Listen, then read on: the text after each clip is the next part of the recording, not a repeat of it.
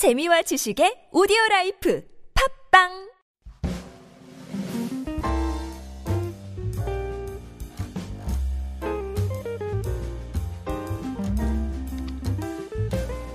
안녕하세요. 나의 일상에 너의 일상을 더하다.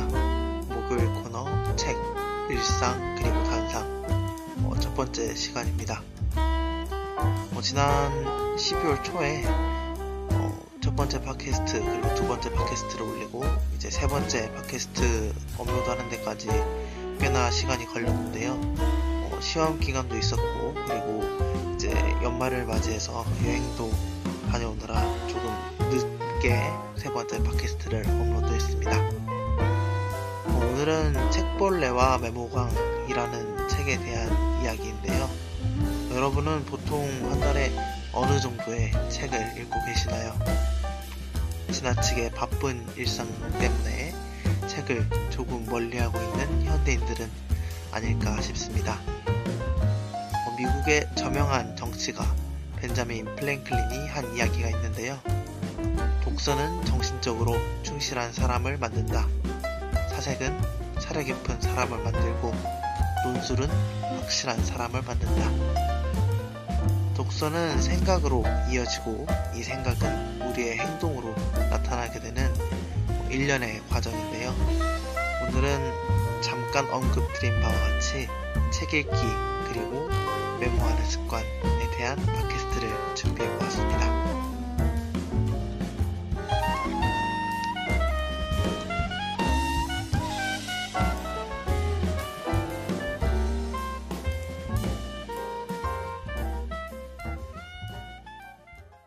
어, 오늘 책벌레와 메모광이라는 문학 동네의 책을 바탕으로 어, 팟캐스트를 청취해 주시는 여러분들께 어, 책 읽기와 그리고 메모하는 습관에 대한 이야기를 조금 나누어 보고자 합니다. 오늘 팟캐스트를 시작하기에 앞서서 어, 간단히 여러분들께 소개를 해드리고 싶은 프로젝트가 있는데요. 어, 국립현대미술관 서울관에서는 현재 국립현대미술관 현대차 시리즈 2015 안규철 작가와 함께하는 안 보이는 사랑의 나라를 주제로 전시를 하고 있습니다. 어, 이번 전시에서는 1000명의 관객이 전시 기간 동안 어, 연이어서 책을 필사하는 필경 프로젝트를 진행을 한다고 해요. 어, 관람객을 작품의 공동 생산자로 초대하는 이번 프로젝트는 손으로 글을 쓰는 행위의 의미를 환기시키고 작가와 관객의 관계에 대한 새로운 시각을 제안하고자 한다고 합니다. 이제 이 프로젝트에 참여하시는 분들은 1시간 동안 주어진 책을 전시실에 마련된 필경사의 방이라는 곳에서 필사를 하게 된다고 하는데요. 어, 분량에 대한 제한은 없고요. 음, 준비된 종이에 쉽게 필경을 하면 된다고 합니다. 이렇게 만들어진 필사본은 어, 전시 후에 한정 부스로 인쇄되어서 참여하신 분들께 우편으로 통해, 우편을 통해서 발송 드린다고 하니까요. 어, 국립현대미술관의 페이스북 페이지를 참고해 보시면 될 것 같습니다. 안규철 작가님이 이번 프로젝트를 소개하면서 어, 국립현대미술관 페이스북 페이지에 올라온 글이 있는데요. 어, 청취자 여러분들께 한번 들려드리고 싶은 글이에요. 한번 들려 드리도록 할게요. 어, 글을 쓰는 사람의 모습은 아름답습니다. 누구나 한때는 아기였던 것처럼 누구나 한때는 초롱초롱한 눈을 반짝이며 책상에 앉아 글쓰기를 배웠던 어린 시절이 있습니다. 글 쓰는 모습 속에는 우리가 아직 아이였을 때의 모습이 들어 있습니다. 마종기 시인의 시에서 빌려온 안 보이는 사랑의 나라 라는 제목을 붙인 이번 전시의 중심 작업은 전시가 진행되는 5개월 동안 1천여 명의 관객이 연속해서 각자 1시간씩 문학 작품을 필사하는 1천명의 책입니다. 내년 2월까지 이상의 날개, 김승옥의 무진기행, 카프카의 성, 허먼 멜빌의 바틀비, 이스마일 카다레의 꿈의 궁전과 같은 국내외 문학작품 6에서 10권 정도가 필사될 수 있을 것으로 예상하고 있습니다.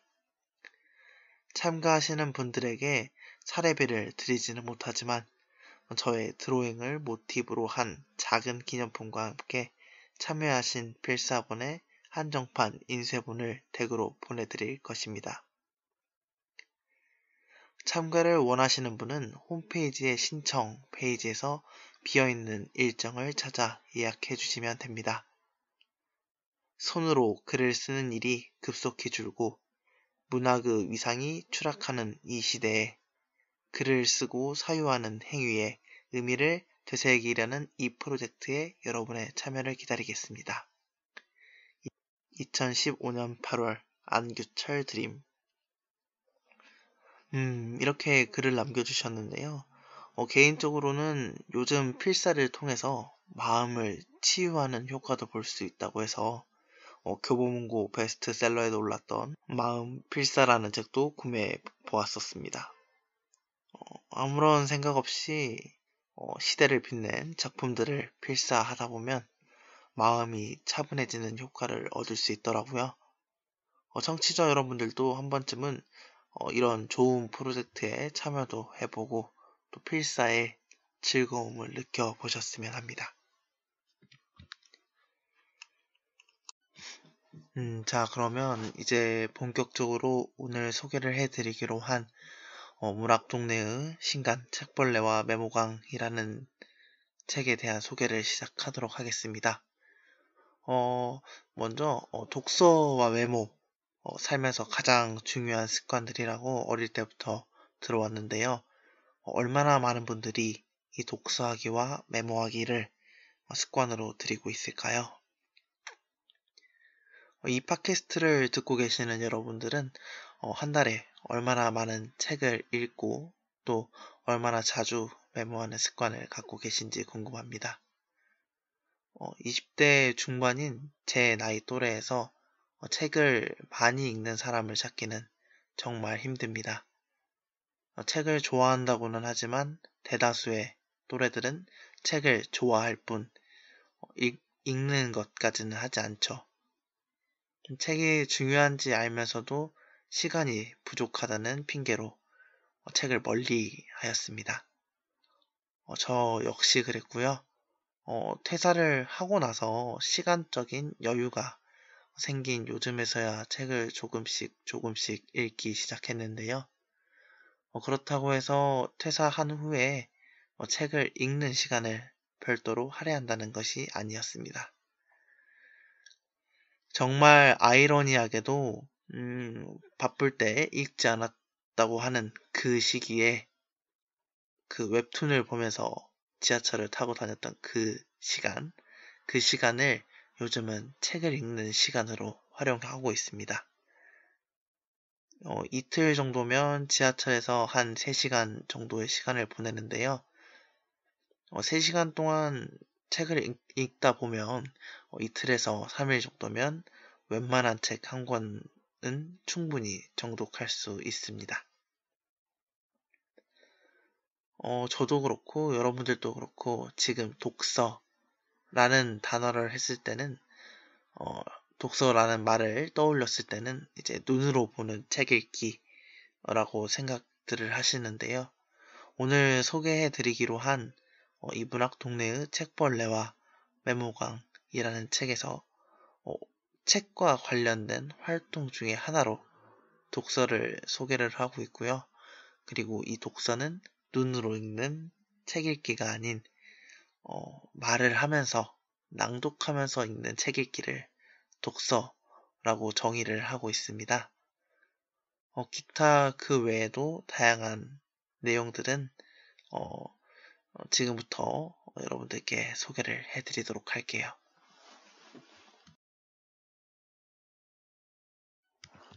어, 책과 메모에 대한 이야기를 하기에 앞서서 여러분들께 먼저 소개를 해드려야 하는 내용이 있어요. 어, 바로 이 책을 다루는 이야기인데요. 고서를 읽고 또 고서에 관한 내용들을 찾다 보면 이제 책들의 도장이 찍혀 있는 경우가 있습니다. 이 도장을 장서인이라고 하는데요.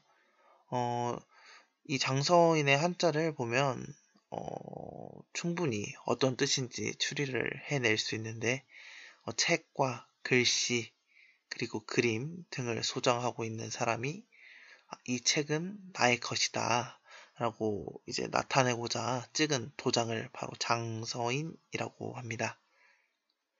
어, 현대에서 여러분들이 주변을 봤을 때 쉽게 찾을 수 있는 예로는 만화책방에 있을 때 만화책에 찍혀 있는 만화책방들의 이름이라든지 아니면 도서관에 찍혀 있는 도서관의 직인이라든지 라는 것을 이제 현대판 장서인으로 생각을 하시면 될 것 같은데요. 어, 이 문학동네 책벌레와 메모광에서는 어, 장서인을 이제 한국 그리고 중국 그리고 일본에 대한 이렇게 비교를 통해서 3개국의 어, 책을 다루는 이야기에 대해서 비교해 놓았습니다.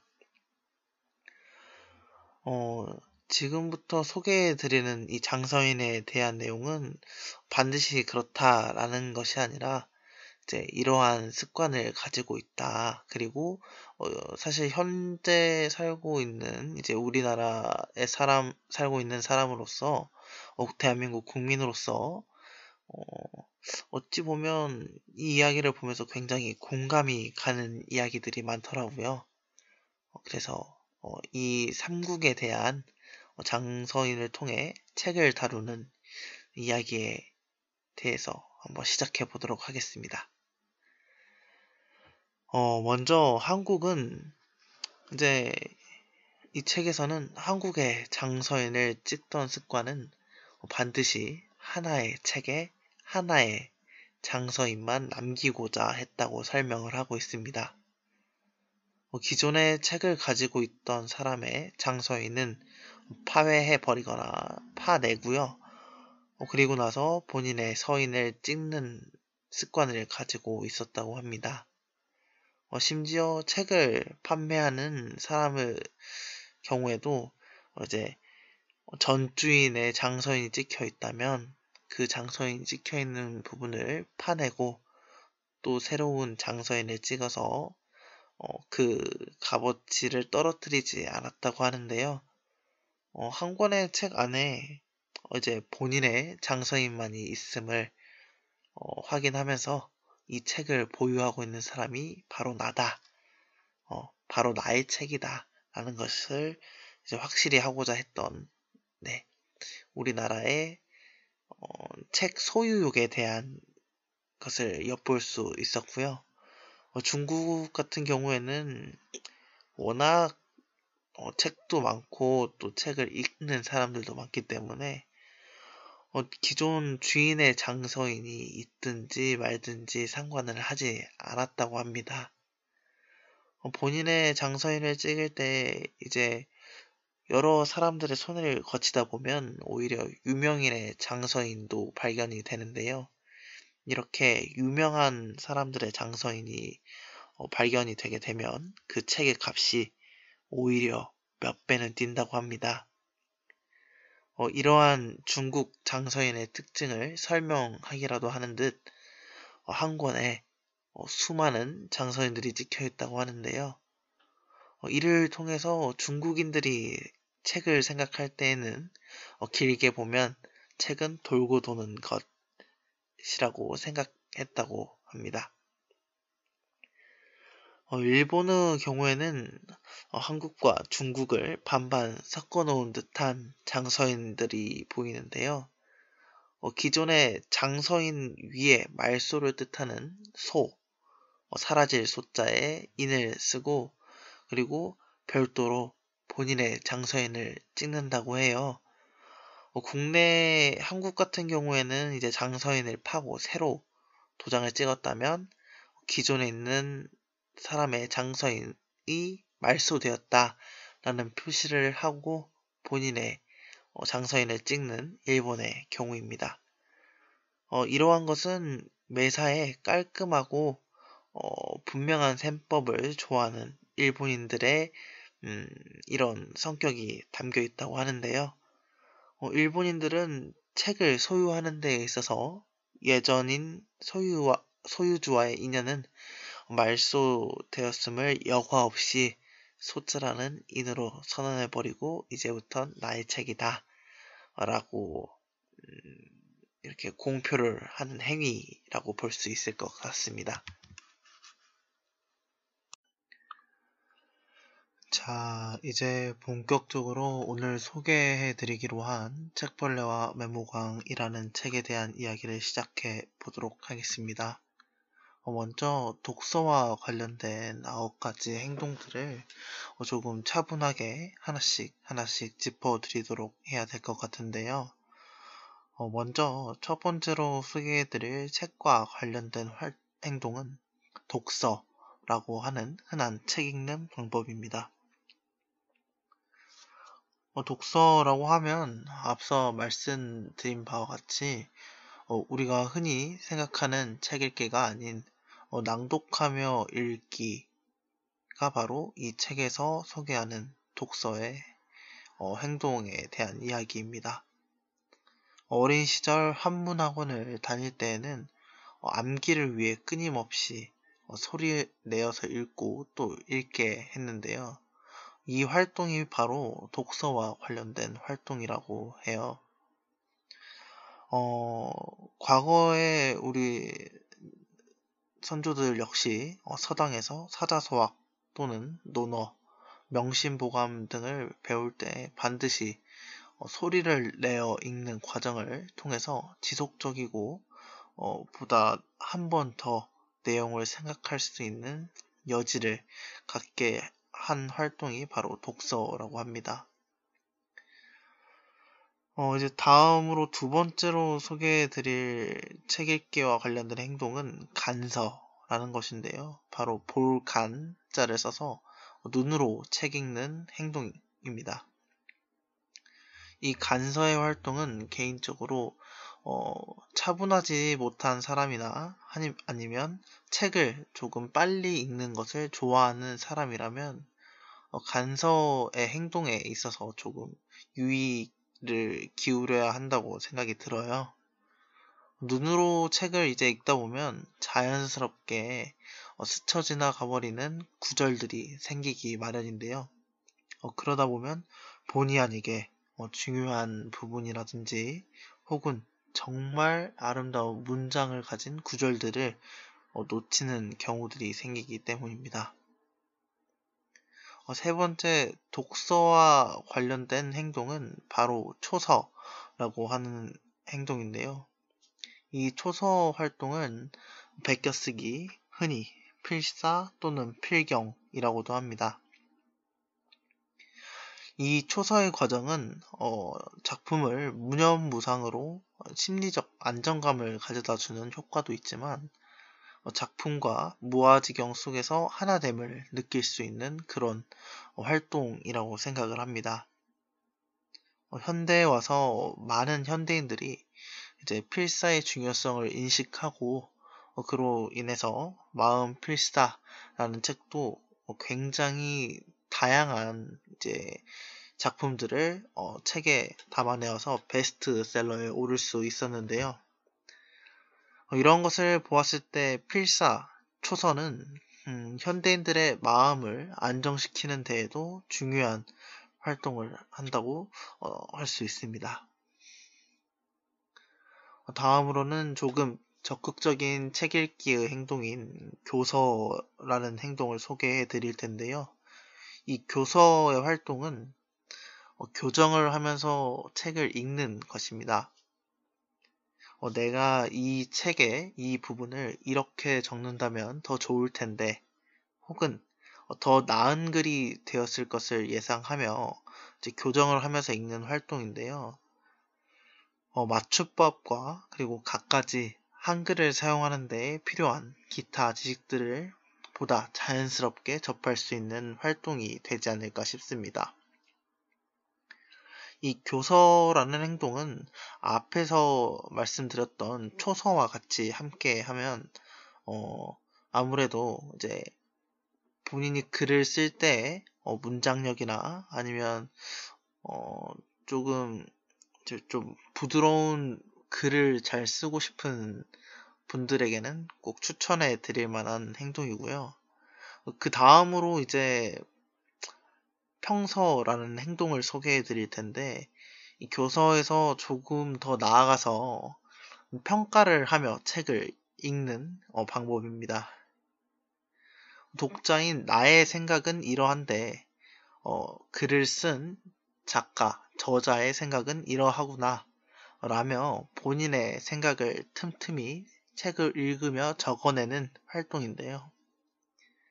이는 메모하는 습관과도 연결 지을 수 있는 책 읽기의 행동인 듯 합니다.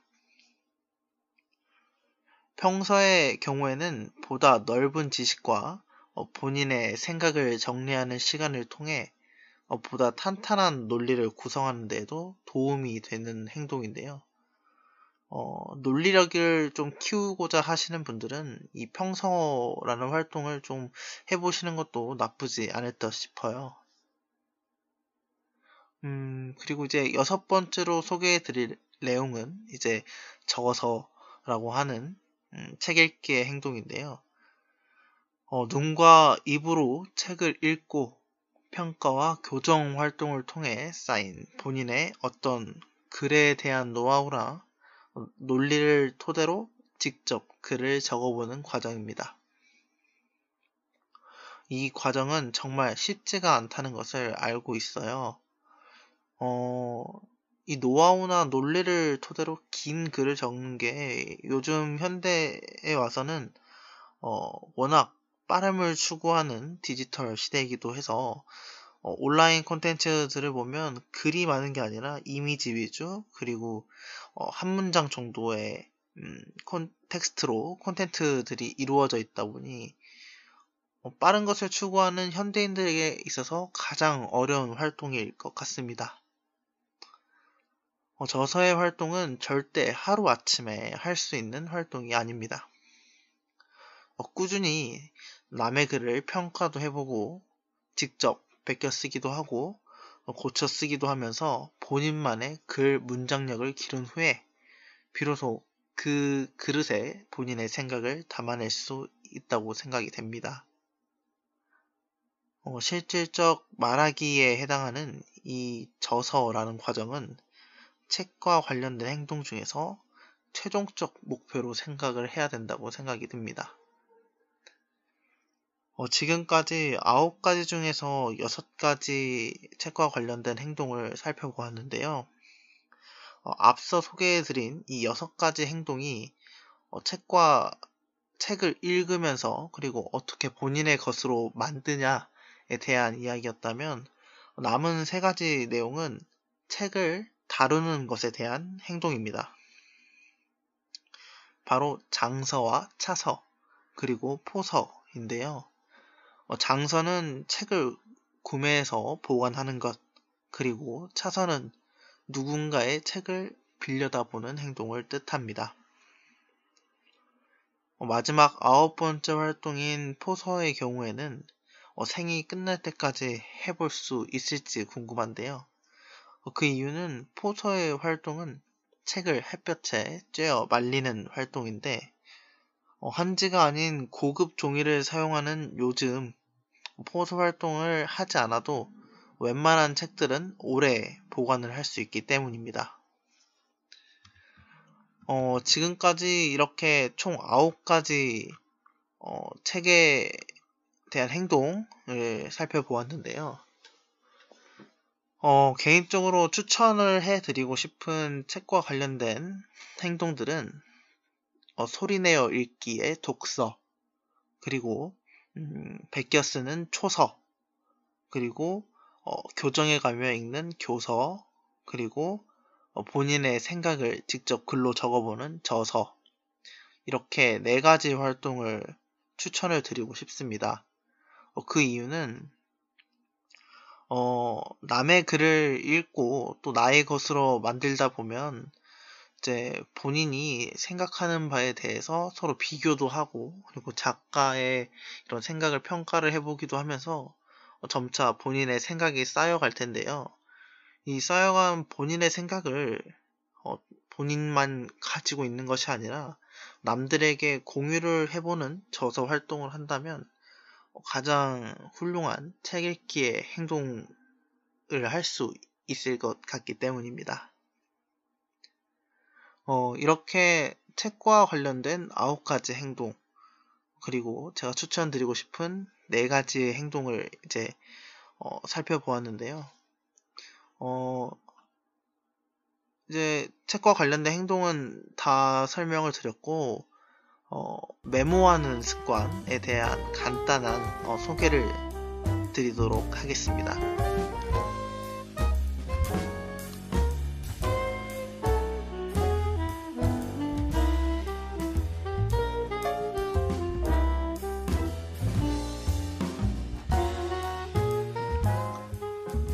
어, 메모하는 습관에 관해서는 조금 빠르고 어, 간단한 설명을 통해서 소개를 해 드리려고 하는데요.